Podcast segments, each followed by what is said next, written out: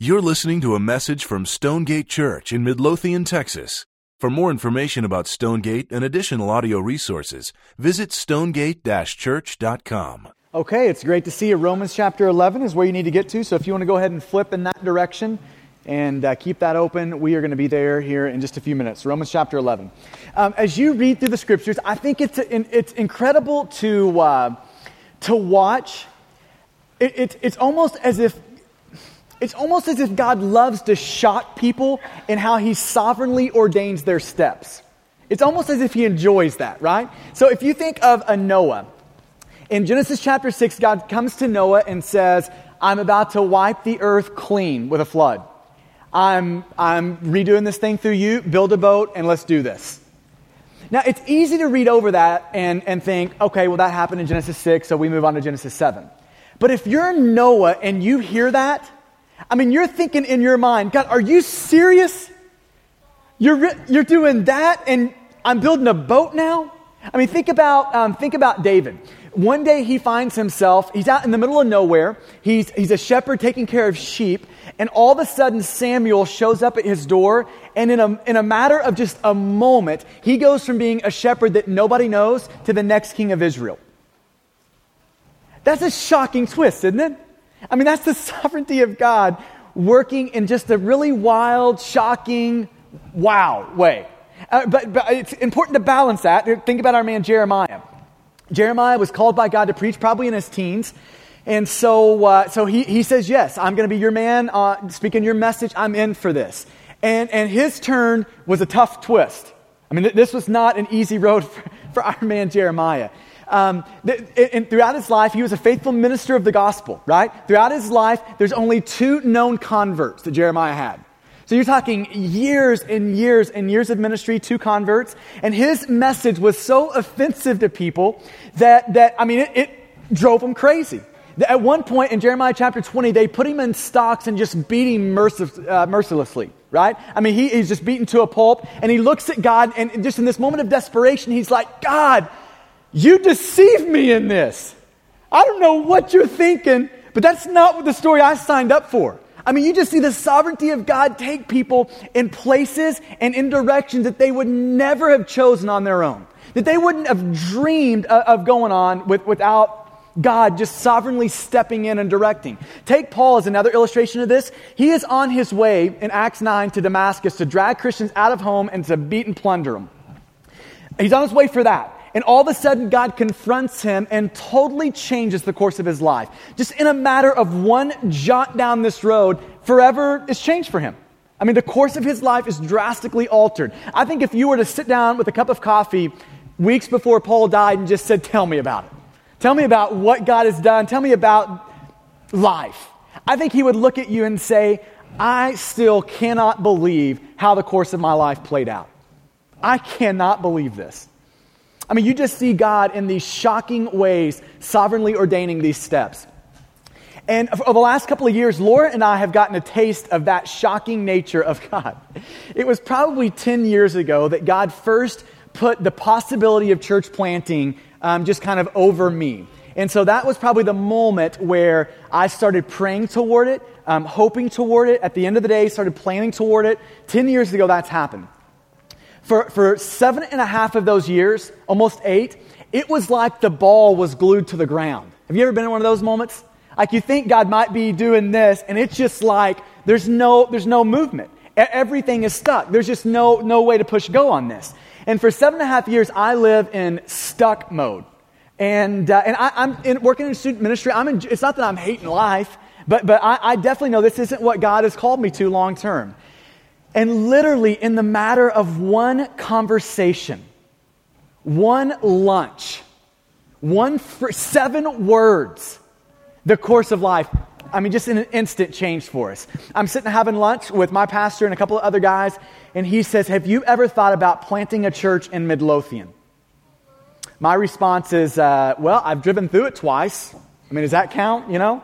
And so, so, in the matter of that conversation, those seven or eight words, the course of our life is drastically altered. And that was in March. And uh, by, by, the time May rolled around, we had pushed the chips in. God brought a core group of about 30 together um, just in His grace, brought a great crew together to start with. And in August um, of 2009, it would have been last week, last Tuesday, would have been the two year anniversary of Stonegate. Um, we, launched, we launched the church. So we're, we're two years in.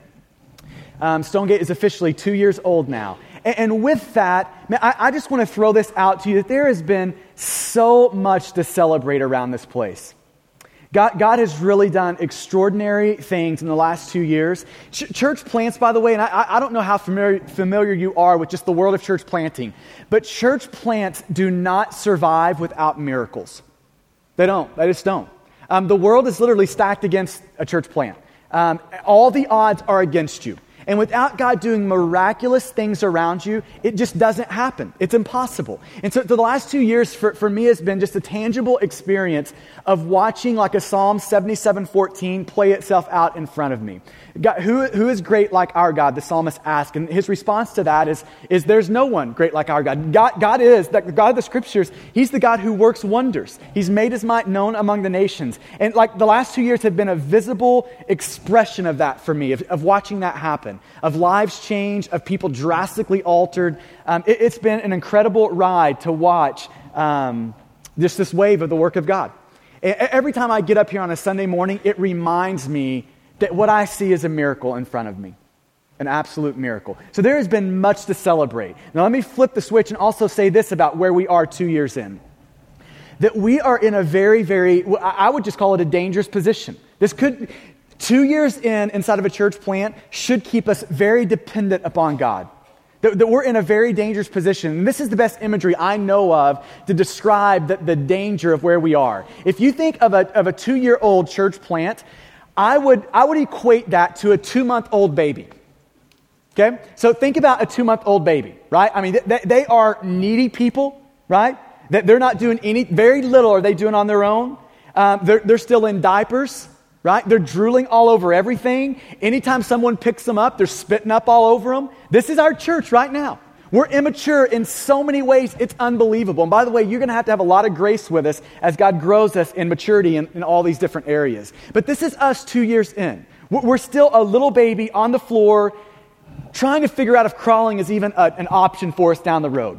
That, that's us right now. And, and, to make matters even more kind of dangerous for us is we've grown really rapidly. Two years ago, we had 30 people in a living room, and two weeks ago, we had over 600 people here. And so if you think about what this equates into, this is a little baby that all, all of a sudden you look down and it's got an adult sized leg. And you look down and there's hair on that thing. Are you kidding me? Right? Th- this is what's happened over a two year period. So now you've got like a head that's four times the size it should be. You can't hold it up. You're dragging it everywhere. You've got the leg that you don't really know how to deal with it exactly, right? Th- this is where we are as a church plant. It just put rapid growth puts strain on joint and proper development, right? And, and so th- this is some of the danger of where we are. Now, let me give you one more imagery to illustrate the danger. If you picture our two month old baby in the middle of the living room, and, uh, and all of a sudden, 20 moms bust into that room all of them recognizing that the baby is not mature, it has to be fed, it has to be led, it has all those things have to happen. Now, now imagine what 20 moms busting into that room seeing a needy baby, what, what, what happens there? Every one of those moms start grabbing for something on that baby, right? So I've got a, an arm over here. This person's got a leg. This person's got a head. That person's got an ear. And, and if we're not careful, here's what will happen rather than all moving that baby in the same direction, we all start pulling towards our goals for that baby, our preferences for it, our mission for it, what we think of maturity for it. We all start pulling in our directions. And, and here's the truth a baby cannot survive that, and neither can a church.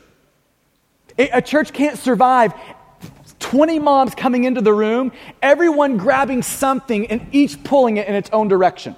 A church can't survive it.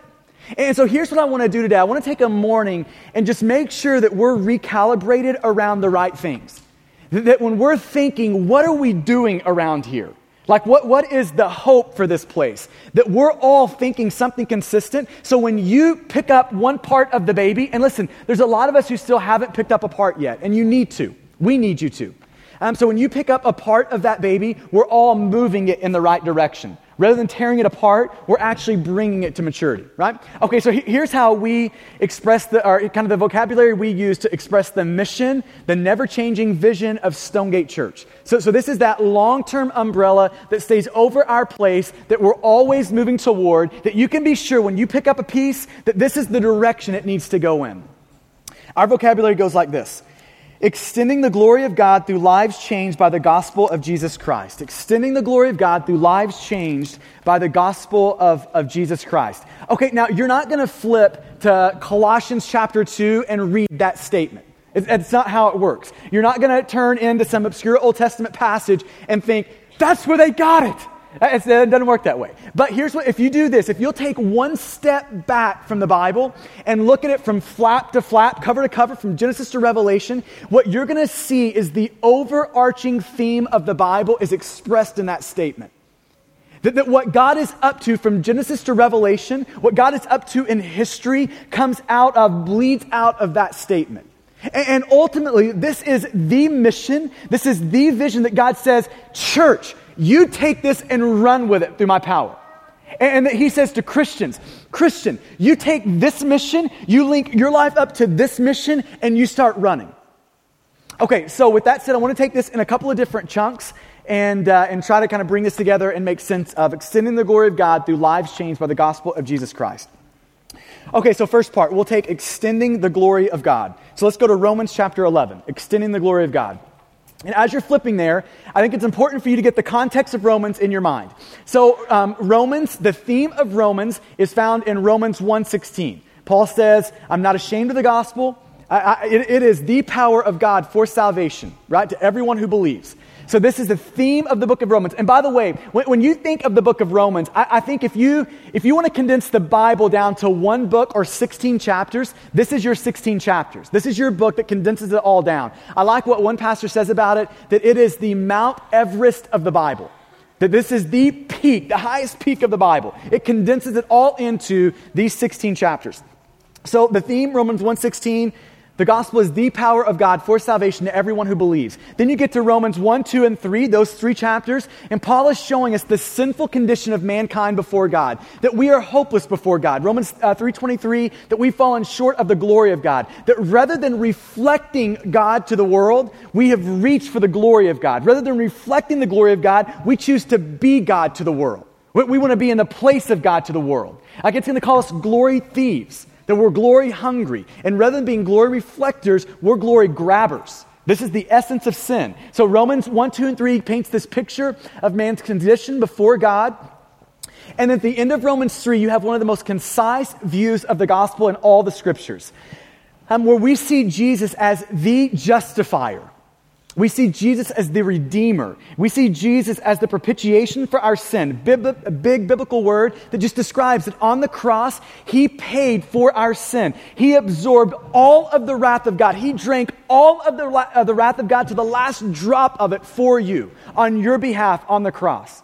So we see this great gospel picture at the end of Romans um, chapter 3. Then chapter 4 and 5 are on faith. Chapter 6, 7, and 8 are on this pathway to Christ's likeness um, how grace motivates and changes, how the gospel does these things.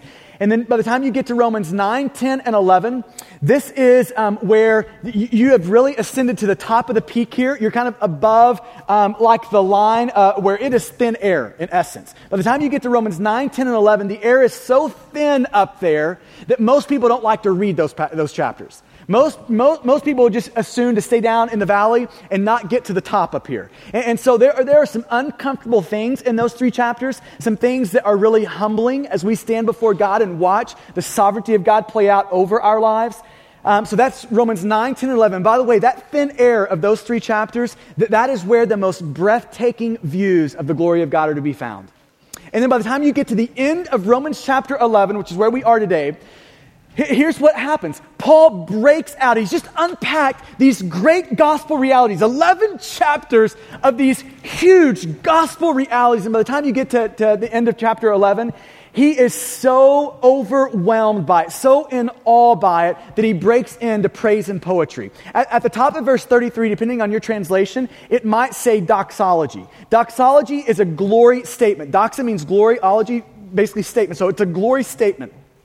Paul is about to break out in praise at all that God has done in Romans 1 through 11. Okay, and this, this is what he says by the time you get to verse 33. This glory statement. He says in verse 33 Oh, the depths of the riches and wisdom and knowledge of God. How unsearchable are his judgments and how inscrutable his ways. And we say this often around here that the most important thought you will ever think is the one immediately following the word God. That's the most important thought you will ever think. It, it, literally determines the course and direction of your life. Whatever that thought is when you hear the word God is massive. it, it is life altering. And for Paul, you instantly see in this that, that when he thinks of God, he has got a big, bold, beautiful picture of what comes to mind. Uh, look at what he says here. He says, Oh, the depths of the riches and wisdom and knowledge of God. He is saying that the, that the knowledge, like literally, the, the way and wisdom of God is bottomless. That, that as a Christian, you can swim in the wisdom of God for the rest of your life without any fear of tapping the bottom of that. Without any fear of that.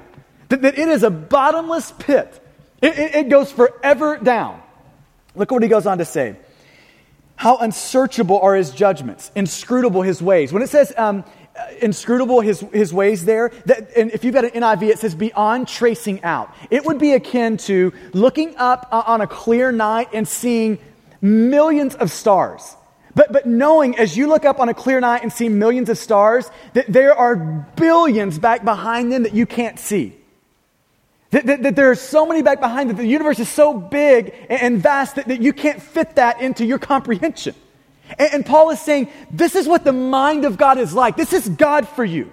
That, that there is so much of Him that you can see, but you need to know that His ways are beyond tracing out. It's like the universe back behind all that you can see when you look up. There is so much in there that if you fit that into your brain, your brain would explode. That this is how big and vast and beautiful God is. Look at what he goes on to say. Verse 34. For who has known the mind of the Lord or who has been his counselor? That's a rhetorical question, right? We're all familiar with those. If you're a guy in here, your wife has probably used those on you periodically, right? So let me just explain like what a rhetorical question is. That is when you're not asking a question with a question. That the question is so obvious that you're actually making a statement with the question, right? So this is what Paul's doing. And he says, For who's known the mind of the Lord? It's an obvious answer. No one has known the mind of God. It's impossible. You can't. You can know things about the mind of God, but you cannot know all of it. He goes on to say, Who has been his counselor? He's saying that, listen, it, it is impossible to put God in the role of counselee. As if all he needs to know is just a little more information. All he needs to know is just a little bit of your advice, and then he'll get this thing figured out. That, that, you can't put God in that role. He's saying that it's impossible to make God the counselee and you the counselor. He goes on, verse 35. Or who's given a gift to him that he might be repaid? I mean, the thing about God is he owns everything. So everything that you would give him, he already owns. So it's impossible to put God in our debt. It's impossible to bribe God with the things he already has, already owns. Verse 36, huge statement. Uh, verse 36 For from him, and through him and to him are all things. Paul is saying that, that literally God is, everything is from God. God literally is the source of all things. So, regardless of what you want to talk about that you have, any sort of natural giftings and talents, everything in the planet, uh, in the universe, all of it is from God. He is the source of all things, and, and everything is, is through him that He's also the sustainer of all things. So if your heart is beating right now, it is because God is causing it to beat. If the law of gravity is working, it's because God is sustaining that. He's the sustainer of all things. And then he says a statement at the end, and all things are to him. That all things end with him. That history is not circular. You're not going to be reincarnated as something else. The history is linear. There's going to be a day where you find yourself before the, before the throne of God. And, and here's the truth for all of us. And I pray that this becomes a reality for us. That every person on the planet is going to bow before God. It's just a matter of if it's in like now in great joy or then in great terror. But it's coming for all of us. We're all going to find ourselves before God. And then he closes with these last with this last statement, these last few words that, that are going to kind of walk us into the purposes of God Uh, Paul's literally, with these last few words, going to raise up the shades and show us the aim of God, the plans of God, the purposes of God, where he says this To God, to him, be glory forever. Amen. Welcome to the mission of God. To God be the glory forever. Amen. This is the plan of God. Maybe we'll just say it this way God is about the glory of God. This is what God's about. This is what God is doing. This is, this is what the mission of God is on the planet. And when we say that He's about the glory of God, here's what we mean. I, we're saying that, that, that God's goal, His mission, is to make Himself known, to make a name for Him, to, to make sure that people on this planet can see His attributes, who He is, His greatness, His goodness, His, His grace, His beauty, His wisdom, His holiness, His justice, His wrath, that people can get a glimpse of that. When we say that God is about the glory of God, we mean that God is about making his name where people can see those things about God. That God is about putting himself on display for the world to see and the world to savor. This is what we mean. That this is God's primary aim. And that's a little bit humbling, isn't it? Because you know what that means? If that's God's primary aim, it means that you are not God's primary aim. And I found that this, this strikes people as a little bit odd a lot of times because we are so ingrained to opening up our Bible and reading it and thinking this I am at the center of that Bible. And you're not at the center of the Bible. Jesus is at the center of the Bible. God is at the center of the Bible. The glory of God is the main purpose of it. If you think of maybe your uh, like history as a movie, I think we're really ingrained to think this. When the scene turns to kind of our time in the movie, like I, it covers, like these are the scenes that cover our days, we expect for on the screen for us to walk up and take center stage. Right? I mean, we're expecting us to bust on the scene, and it is, world, welcome to Rodney. Right? This is what we think when that movie turns to us. But listen, we never get center stage. We never do. God is saying, I always get center stage. If you want to know what your role in the movie of history is, you know that background actor back there? That you had to like look real hard. You had to like know exactly when he was coming in, when he was leaving, and, and you just see him just for a second. He just appears in kind of the, the distance and he walks across the kind of the edge of the screen and then disappears. That's your role in the movie. That's your role. You're not center stage. God's saying, I am center stage. It is about me. I'm the main character in this thing. History is about me, not about you. I use you in history, but it's not about you. It's about me. When, when I use you, it's so people can see me, not so they can see you. So the God is about the glory of God. So in, in Romans 11, he, Paul's just unpacked that God has saved both Jews and Gentiles. God is saving. And, and by the way, that includes you when he says Gentiles.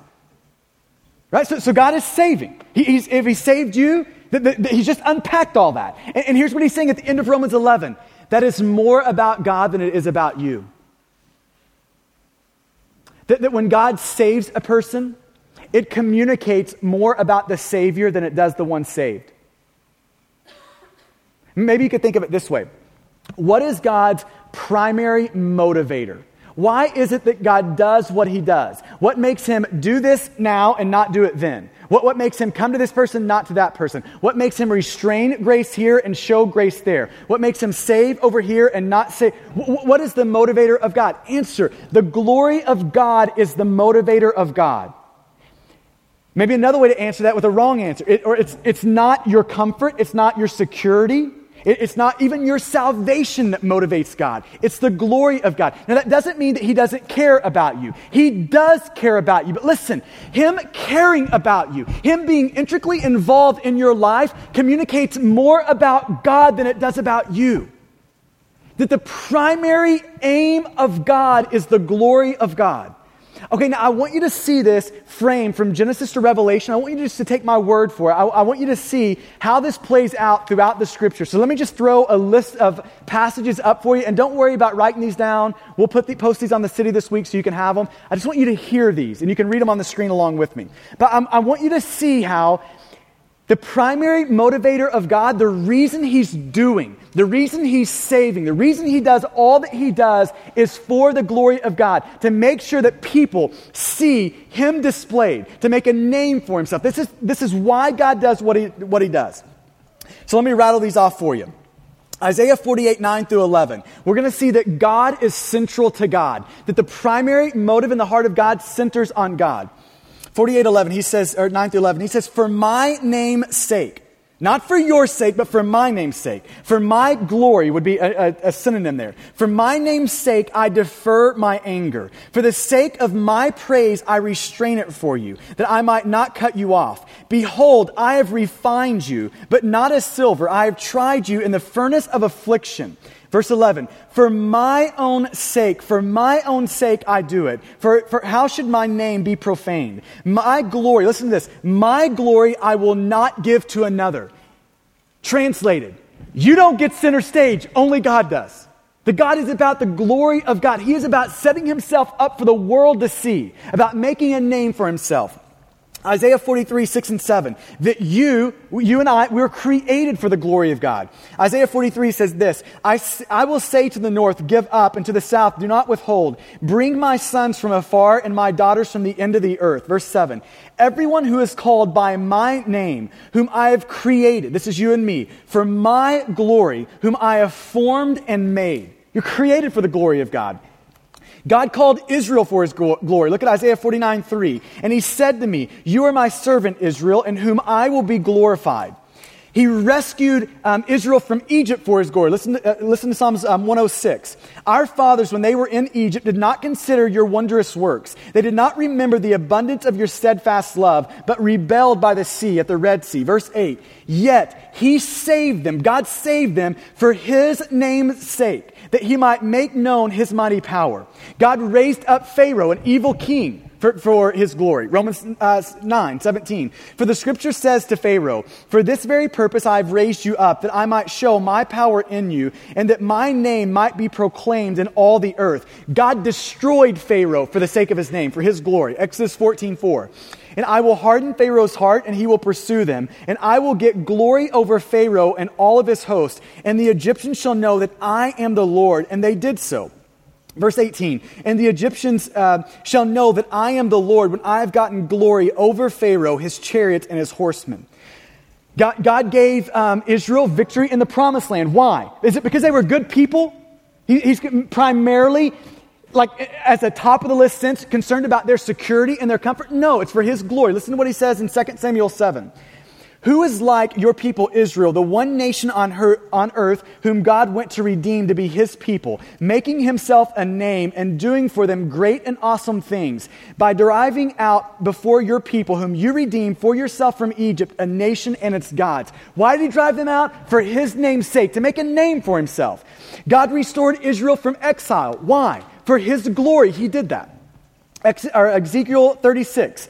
There, uh, therefore, say to the house of Israel, Thus says the Lord God, It is not for your sake, O house of Israel, that I am about to act. It's not so I can put you on center stage so people can know you. That's not why I'm doing it. He says, But for the sake of my holy name, which you have profaned among the nations to which you came, and I will vindicate the holiness of my great name, which has been profaned among the nations, and which you have profaned among them. And the nations will know that I am the Lord. By bringing you back from exile, the nations will know that I am the Lord, declares the Lord God. And though, and uh, when, uh, when through you I vindicate my holiness before their eyes when God provides for his people. Why does he provide for his people? It's primarily for his glory. Listen to this in Psalms 23. The Lord is my shepherd, I shall not want. He makes me lie down in green pastures. He leads me beside still waters. He restores my soul. He leads me in paths of righteousness. Why? For his name's sake. For his glory, he does that. So he can be put on the pedestal and the world can see him. So he can take center stage and the world sees the main character. The mission of Jesus was about the glory of God. Listen to this in John 7. The one who speaks on his own authority seeks his own glory, but the one who seeks the glory of him who sent him is true, and in him there is no falsehood. So, so Jesus is seeking the glory of God. God chooses, He predestines, He saves for the glories of God. Look, look at this in Ephesians 6, uh, in Ephesians 1, verse 6. Or 4 through 6. He says it like this Paul, even as he chose us in him before the foundation of the world, that we should be holy and blameless before him. In love, he predestined us for adoption as sons through Jesus Christ, according to the purpose of his will. Why? To the praise of his glorious grace with which he has blessed us in the beloved. So people could see his glorious grace and praise it. That's what, if you're saved in here, do you know why God has saved you? Not so people would be in awe of you, but in awe of the God who saved you. That's why he saved you. Why do we do good works? All of our good acts. Uh, 1 Peter 2.12. Keep your conduct among the Gentiles honorable so that they will speak against you, uh, so that when they speak against you as evildoers, they may see your good deeds and, and praise you. Glorify, no, it's not for your sake. And glorify God on the day of visitation. What, how Jesus and why Jesus went to the cross? John 12. Now my, is my soul troubled, and what shall I say? Father, save me from this hour. But for this purpose I have come to this hour. Father, glorify your name. Everything we're, like, we're to do in life marriage, eating, drinking, recreating Everything is meant to be done to the glory of God. Listen to 1 Corinthians 10:31. So whether you eat or whether you drink or whatever you do, all the things you do, just a junk drawer, everything that you're doing. Why do we do it? Do it all for the glory of God. If you want just maybe a one verse summary of the plan of God on this planet, Habakkuk 2:14 is or 2:4 is a good place to see it. 2:14. For the earth will be filled with the knowledge of the glory of the Lord as the waters cover the sea. If you want to know what God is up to on planet earth, it is about Him. As, as the waters cover the sea, it's about Him throwing out and covering this planet with glory like that. It's about Him displaying Himself to this planet like that. Heaven is about the glory of God. And we'll finish it with this in Revelation 21 23. The 12 gates were 12 pearls, each made with a single pearl. The great street of the city was of pure gold, like transparent glass. I did not see a temple in the city because the Lord God Almighty and the Lamb are its temple. The city does not need the sun or the moon to shine on it. Why? For the glory of God gives it light, and the Lamb is its lamp. God is about the glory of God. Now, let me ask you a question Do you see God this way? Do you see that God's primary aim is about extending His fame, not your fame? About making a name for Himself, not a name for you. Do you see that? And listen, this is not like a vain impulse on the eh, eh, kind of in the heart of God. This is a good thing that God's like this. It's, it's a great thing that God's. If He wasn't like this, if He had a different aim as His primary intention, He would be an idolater. First of all, and it's a loving thing that he does this because he created us to live toward this. He created us to link our life up with this mission. And when we link our life to this mission, great satisfaction and joy follow. Do you see God like this? He, he is about the glory of God. And it's because God is about the glory of God that we as a church, Stonegate, we want to be about the glory of God. This is not a place to build a name for me or for you. That is not the intention of this place. And listen, as we look back over what God has done through many of you in this room, I think there is, is a real temptation that rather than reflecting the glory of God, we start to try to reach for it as if we're center stage. I think there's a real danger in that for us. That we lose sight of this is about grace and the glory of God. This is the work of God here, primarily, done for His name. And as we look forward, I, I think there's this danger of, of, of, of, that continual kind of reaching for the glory, Gr- grabbing the glory, going for the glory. And so, can we just take a step back today and say that, that we are not going to be glory thieves in this place? Can we, can, we just, can we just all say that to God? That God, we are not going to grab for the glory. That, that we, our, our intention, our hope here, our prayer here is that you would stay central that our preferences would not creep into the place of priority and start pushing out the glory of God as we kind of get our way, as we kind of get our hobby horse right in the middle of this thing. But that we would stay centered on the glory of God. Can we just all make sure that that is our mind when we think of this church? Think about our lives. That the, glory, the goal is the glory of God, that Stonegate is about the glory of God, that you need about, to be about the glory of God. So, so here's how we express the first part of what, what we're doing here we're trying to extend the glory of God. That, that's what we're about. We're, we're trying to make God's name famous in our community and, and, and wider in a global context. That, that's, the, that's the goal. That's what we're after. Next statement.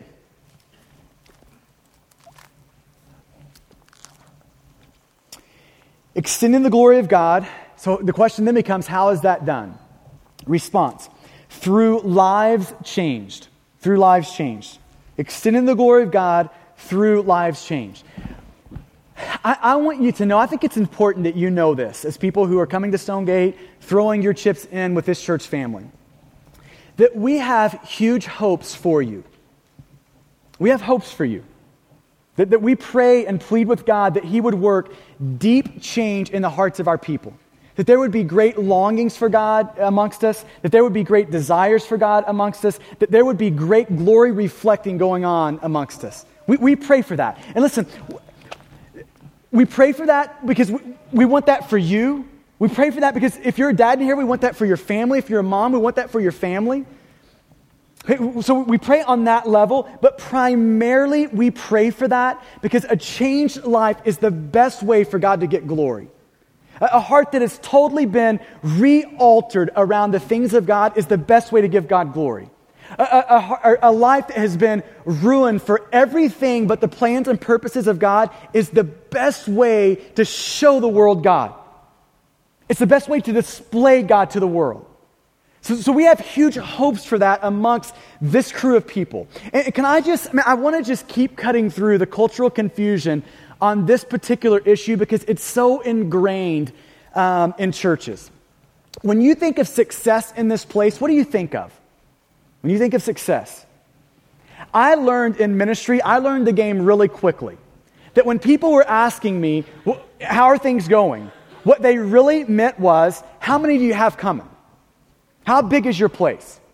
How many people are there and showing up on Sunday or on whatever it is? I, learned really quickly this was, this was what they were asking. They weren't asking how you do, and they were asking how many people are there.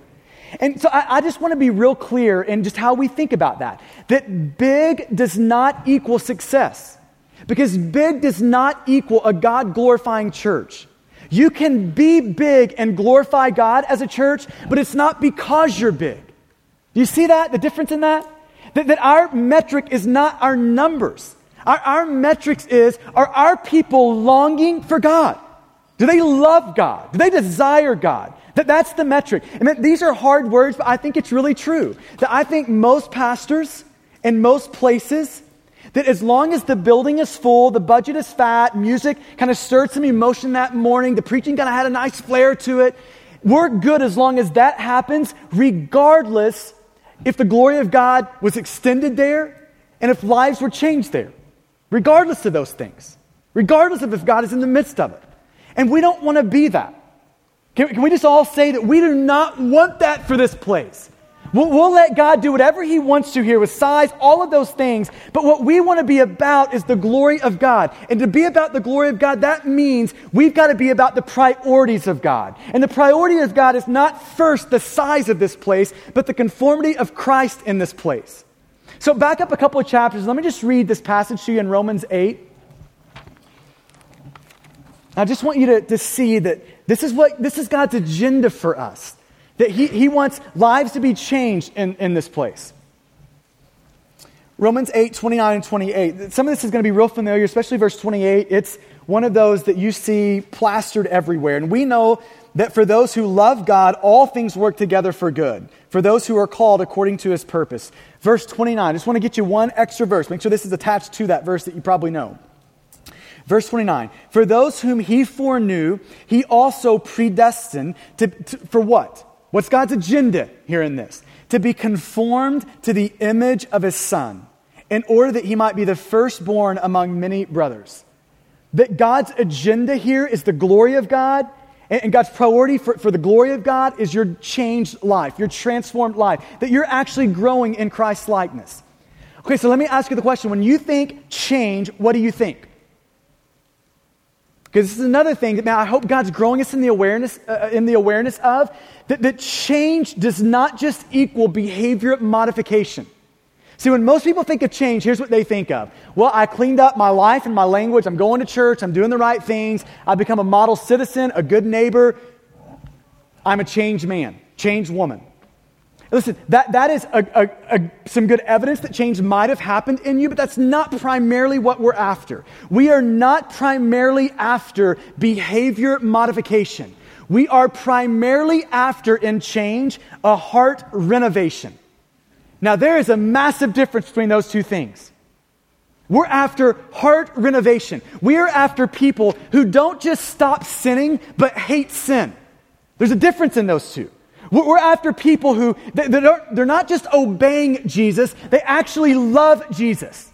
Right? They actually have a desire for Jesus. We're after the sort of change that renovates the hearts, renovates the appetites in such a way that we would echo the psalmist in, in Psalms 27 when, when he says that there's one thing I want, there's one thing that I desire. To, to, dwell for the rest of my days in your temple, to gaze upon the beauty of the Lord and, and to inquire. That people like that. that. That's the sort of change that we're praying that God would bring to this place. That there would be dads in here that ache for God, that long for God. I mean, really, really want God.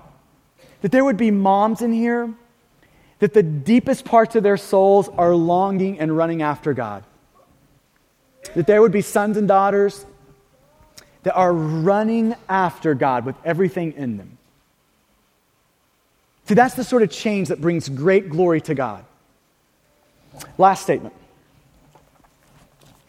Extending the glory of God through lives changed. And, and then here comes the question How are our lives changed? How, how does God, for His glory, bring about changed lives? Answer is the last part by the gospel of Jesus Christ. So, this is how God works this deep heart renovation in people is through His gospel. This is how He does it. This is the means of change that God uses. The gospel is the just and gracious God of the universe. He looked upon hopelessly sinful people. And in response to hopelessly sinful people, he sent his son, Jesus Christ, God in the flesh, to bear the, our wrath against sin, or his wrath against sin on the cross, and to show his power over sin in the resurrection. So that all who have faith in him, believe in him, would be reconciled to God forever. And if you want to ta- attach maybe one last phrase, and that's all for his glory at the end of that. The, the, reason he's doing all of that is so he would be made famous. But that's the gospel. And, and we say it like this that, that the gospel is God's means for saving. The gospel is how God saves people. This is how God does it. If you go back to Romans chapter 1, verse 16, Paul says, I'm not ashamed of the gospel. Why? It's, it, it's the power of God for salvation. This is how God saves, redeems, and reconciles. This is how God takes a person that is disconnected from God and plugs them into God. If you're here today and, and you do not know Jesus, it is the gospel that, that plugs that in, that, that gets the wheels turning. It, it is how God saves.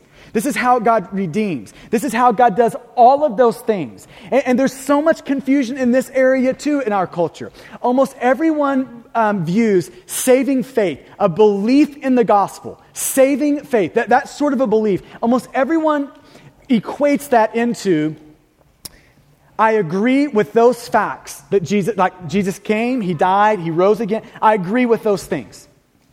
And that's not saving faith.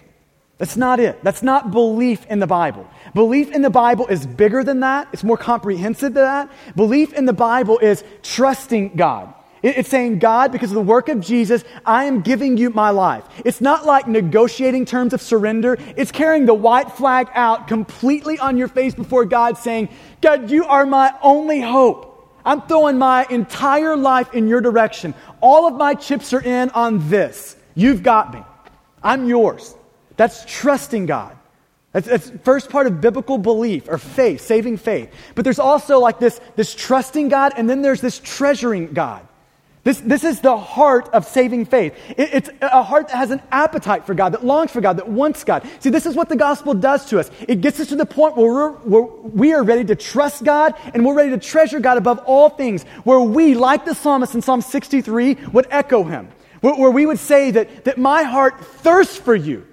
I mean, my, my heart faints for you, as in a dry and weary land where there is no water. That's how my heart responds and wants and runs after you. And isn't that weird language? My heart thirsts for you. Like it, it, it faints for you.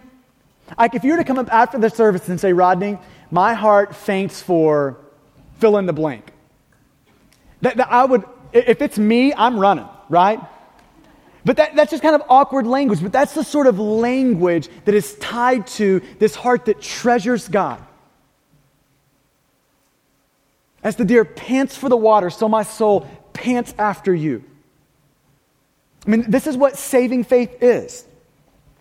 I mean, is that, is that you, right? I mean, do you have those sort of longings for God? This is the sort of thing that, that, that when, when we trust and treasure Jesus, this is the sort of thing that the gospel produces in us. And if you're here this morning and you've never trusted and treasured Jesus, man, the invitation is open to you. God stands arms wide open, ready to save you. It's a trusting and treasuring. That's what saving faith is. So the gospel is what God saves us with, and the gospel is what God sanctifies us with. It, it is what God makes us Christ like with. See, the gospel is not just the foundation, it's the motivation for our life, right? It's not just the thing that God uses to make us a Christian. The gospel is the thing that God uses to mature us as Christians. And I'm not saying that, that okay, so we got a definition, so we're good. That's not it.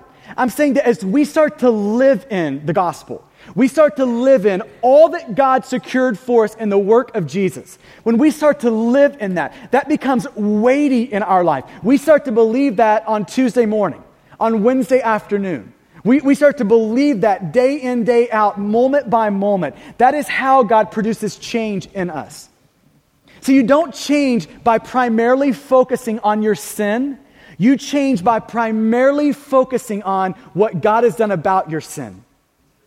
You see that? that? That's how we change. It is God's means to grow us, to sanctify us, to make us more like Jesus.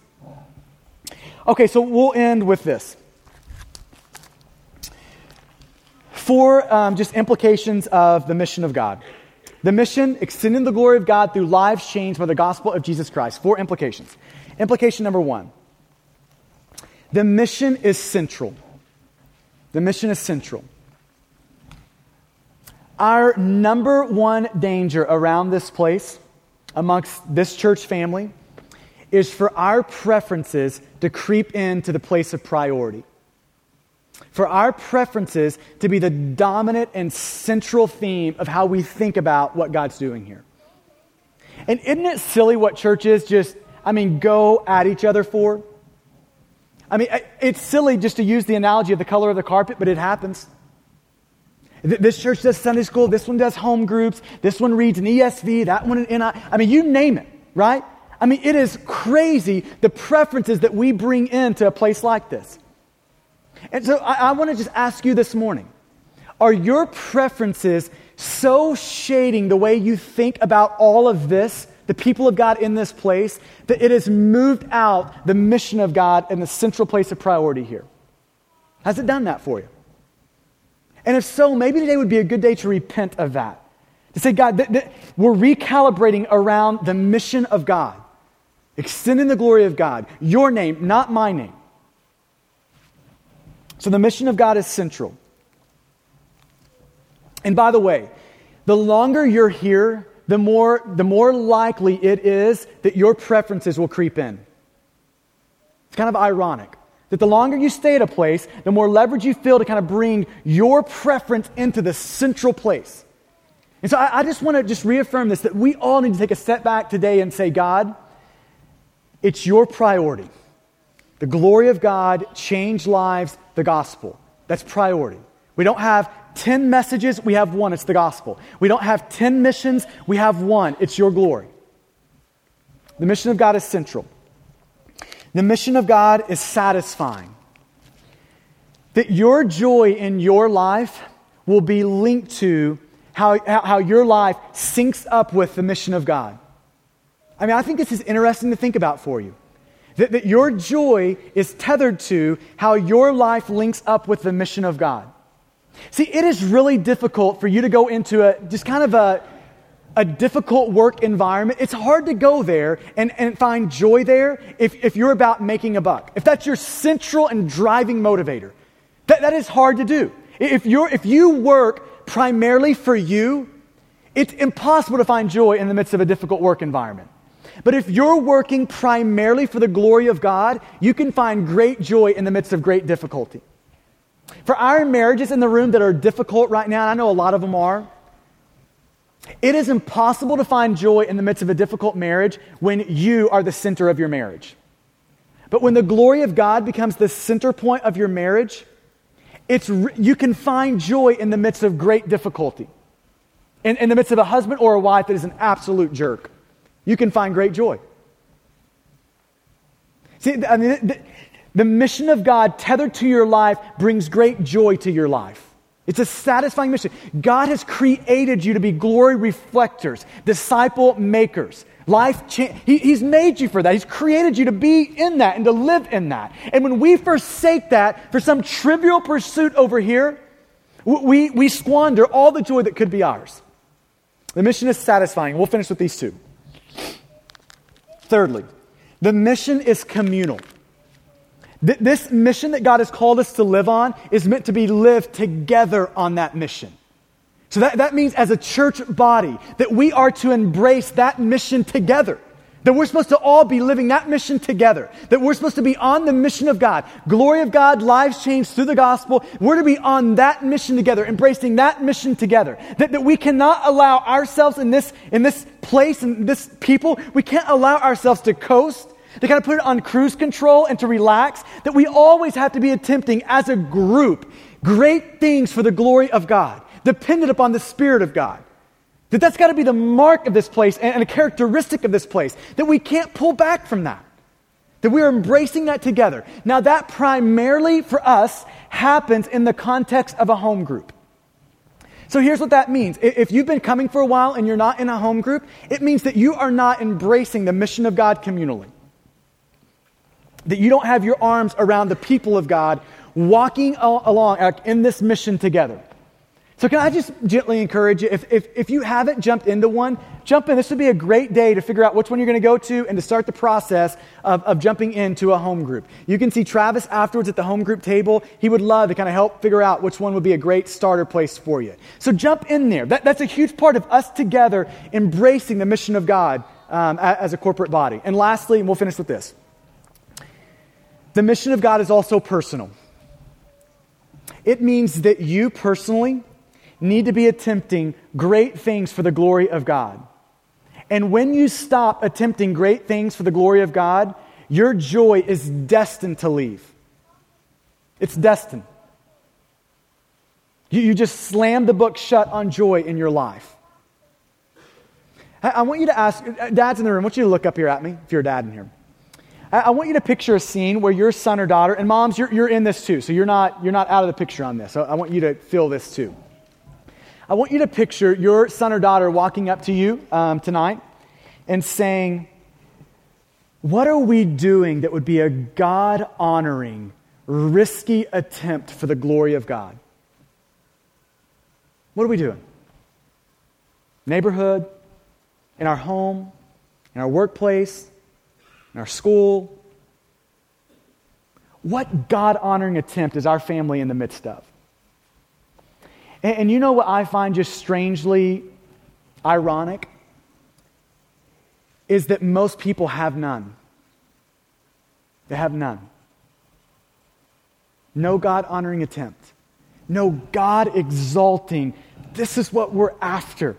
Man, we need to pray for this. We need to be pleading with God to do this. This is what we're running after. This God honoring, gospel drenched attempt and they're just strangely absent. People don't have them. When I was um, 22 years old, um, I read a passage in Philippians, just a couple of verses in Philippians chapter 1, that totally changed the course of my life.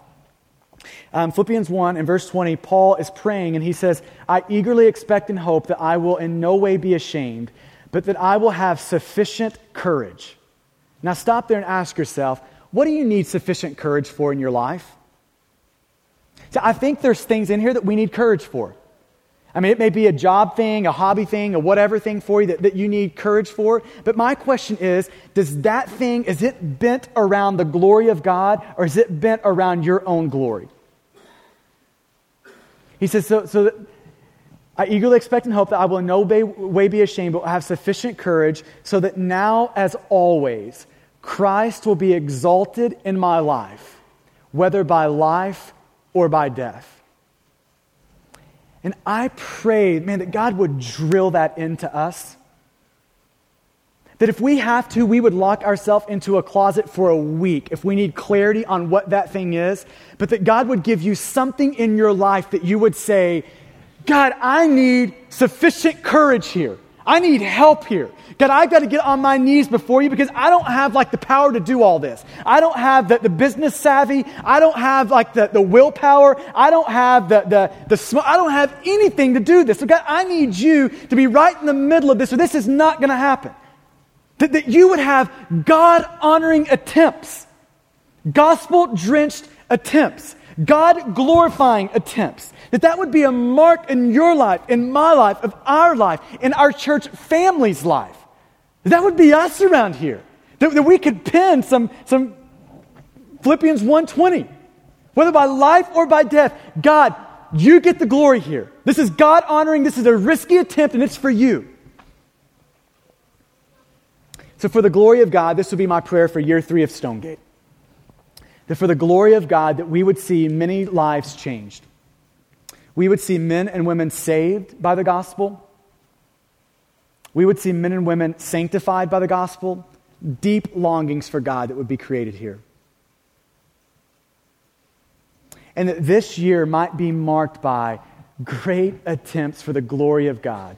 That, that we would be willing to take ourselves out of center stage. We would welcome God in, and we would play our role in the background for His glory. Amen? Let's pray. I want you to picture for a second that you're around a table and you look up, and to your bewilderment, you've got some of the great saints in the Bible around the table with you.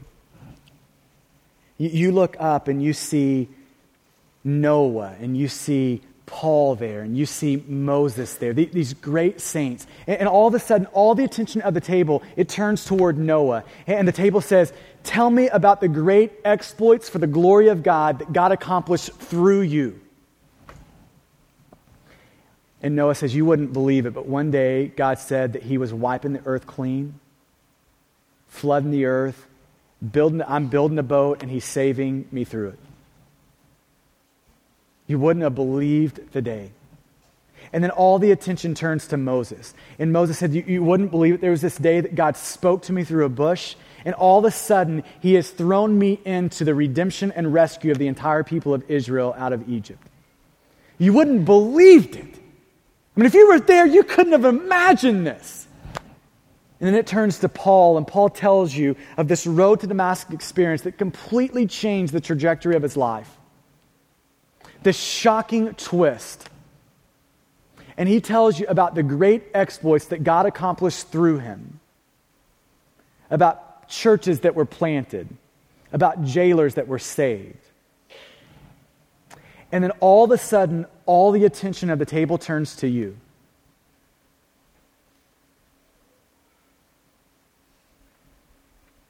And here's my fear for so many of us is that we are building lives that have a story at the end that goes like this You wouldn't believe the size of my house. I mean, I know y'all, I, hear, I know but you wouldn't have believed what my house looked like. You, you wouldn't have believed the business that I built. You wouldn't believe how good my kid was at soccer. I mean, you wouldn't have believed this. You, I kicked both feet. You wouldn't have believed it. Can you imagine how foolish that would sound in that moment? And how so much of our lives are built to, to speak and declare and say that story at the end of it.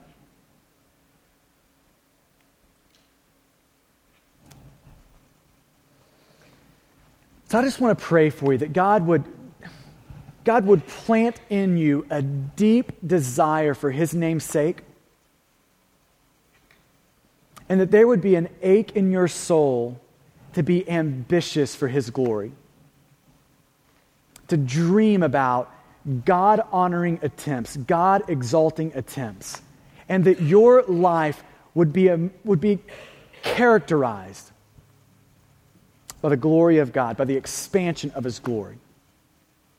In your neighborhood, in your home, in your workplace, gospel soaked dreams, gospel soaked visions, gospel soaked hopes would be there. So, God, we love you. God, I pray for those in the room today that they do not know you. They've never trusted and treasured you. They've never believed in you. That, God, this would be a day where your Holy Spirit woos them, draws them. And today would be the day that they hold up their hands and surrender and say, God, I'm yours. I'm yours. For others in the room, God, that this would be a day that your gospel begins to move in us and shape in us great desires for your glory. God, that we would be spirit dependent people who attempt great things for the sake of your name. So, God, will you, will you drill that down? Will you press that down? God, will you, will you start us along that path today? God, for our church, God, will you help us be great glory reflectors? God, will you keep us from reaching for it and grabbing for it?